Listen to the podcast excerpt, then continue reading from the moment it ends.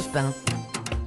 6h10, très bon réveil à tous sur Europe 1. C'est le pressing qui vous ouvre ses portes. Oui, comme tout bon lundi, quels articles ont retenu euh, notre attention? Eh bien, euh, pour décortiquer la presse, nous sommes rejoints par Dimitri Vernet. Et on commence avec vous, Dimitri. Eh Vous avez bien, lu quoi? eh bien j'ai sélectionné un, un article du Figaro. Ombline Alexandre ce matin, on plonge dans une salle d'opération. Sympa. On s'y croirait presque. On aime bien commencer la semaine Oui, avec des, des, des bips. Alors, vous le savez, opération rime avec anesthésie, qu'elle soit générale ou locale. Et pour cette dernière, eh bien, il existe de nombreuses techniques pour détendre le patient qui n'est pas complètement endormi. Une des méthodes les plus répandues est l'hypnose, mais ce n'est pas la seule à en croire cet article. Je vous lis son titre Quand la réalité virtuelle aide à combattre la douleur. Car oui, depuis quelques mois maintenant, la réalité euh, virtuelle est utilisée en complément de l'anesthésie locale. Alors pour vous expliquer, en fait, pendant, pendant l'opération, le patient enfile un casque couvrant les yeux et les oreilles, le plongeant alors dans un décor en trois dimensions, guidé par euh, une, une petite voix cherchant à attirer son attention. Comme dans un jeu vidéo, en Ex- fait. Mais c'est exactement, c'est exactement la technique. La voix va euh, chercher à attirer l'attention du patient Mhm. sur euh, certains éléments, par exemple un, un élément visuel comme des feuilles ou même la voix avec des exercices de respiration. Eh bien, figurez-vous que c'est une technique qui marche et qui permet tout d'abord de ralentir les signaux de douleur et c'est tellement efficace que cela permet même de réduire les doses de sédatifs administrés pendant les interventions. C'est donc une nouvelle alternative intéressante, surtout pour le patient hein, qui souhaite, euh, pour les patients qui souhaitent éviter l'anesthésie générale et les, certaines complications qui Mhm. peuvent arriver. Alors, il y a quand même quelques bémols. De un, c'est une pratique émergente, donc beaucoup de professionnels ne sont pas formés pour utiliser cette euh, réalité, euh, enfin cette, euh, ré- cette réalité virtuelle. Virtuelle. Exactement.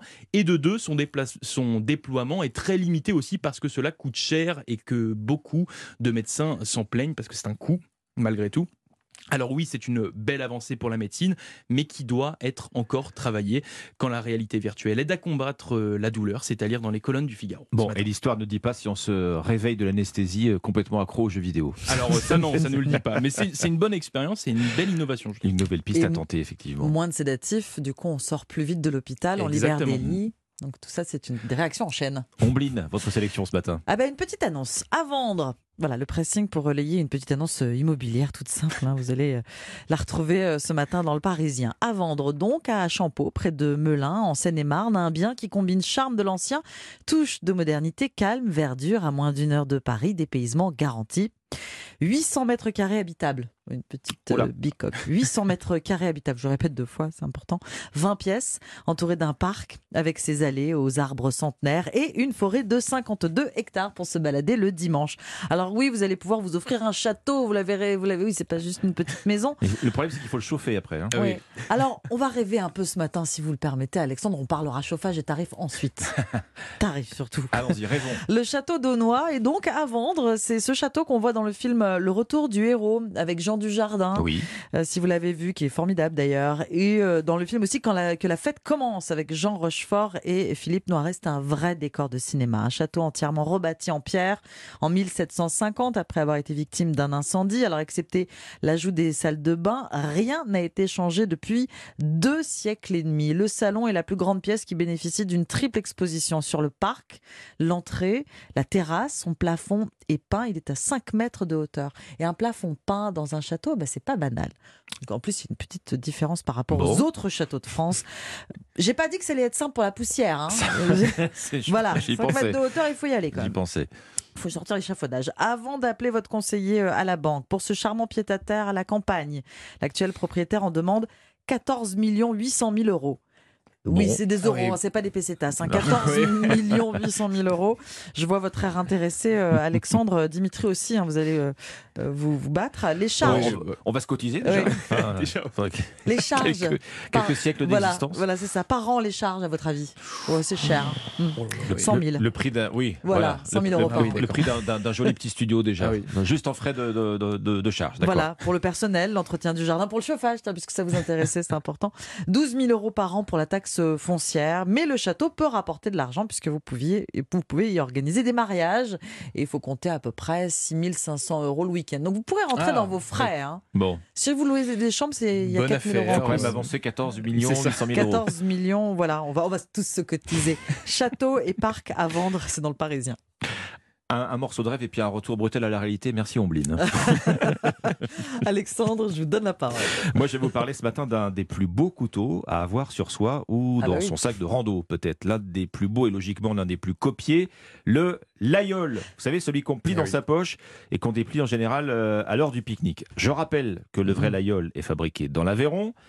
C'est un vrai Layol, c'est donc un investissement. On débourse en général pas loin de 100 euros pour les moins chers, mais évidemment, vous le Mm. gardez pour la vie. Or, jusqu'ici, le vrai couteau Layol, il était noyé dans un torrent d'imitations à bas prix oui, oui. en général made in China, ce qui était, ce qui était jusqu'ici parfaitement légal. hein. Le problème chronique du Layol, c'est que le nom, justement, n'était pas protégé. Ah oui. Mais ça, c'était avant. Une bonne nouvelle à lire ce matin euh, dans les échos, et une victoire d'ailleurs pour le Layol authentique. Il vient de décrocher son indication géographique. Alors, c'est quoi la conséquence? Eh bien, c'est que les imitations vont devenir automatiquement des contrefaçons. Oui. Elles seront interdites. Victoire, oui, mais victoire au goût amer, pourtant, du côté euh, du village de Layol. 1200 habitants au cœur de l'Aubrac, dans l'Aveyron.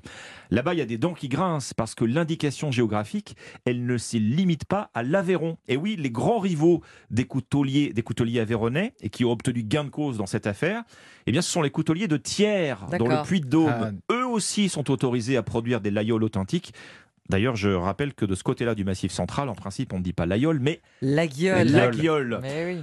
Petit point histoire, le couteau est bel et bien né dans le village de Layol il y a 150 ans, il n'y a aucun doute là-dessus. Sauf que très vite, dans l'histoire, les coutelleries de Thiers en ont fabriqué aussi à leur tour. Alors chacun va choisir son camp. On est toujours libre d'aller à- ouais, Layol pour s'acheter un Layol. Je l'ai fait il y a quelques années, je le referai demain sans hésiter. Mais il semble aujourd'hui quand même, avec cette victoire, qu'il n'y ait qu'un seul camp, celui du Made in France. Fini les imitations à bas, à bas prix. Ah oui. Le Layol, premier couteau français à Mm. l'exportation. hein. Donc c'est ça Ah qu'il faut retenir. Ouais, C'est ouais. le couteau français le plus exporté euh, dans le monde. D'accord. Donc on peut s'acheter un Layol de Layol ou un, Un de un- Thiers. Voilà. Voilà. Mais dans tous les cas de bonne qualité made in Et France. Made in France, Chacun fait son choix. Merci beaucoup Alexandre. C'était le pressing. Dans un instant la partition.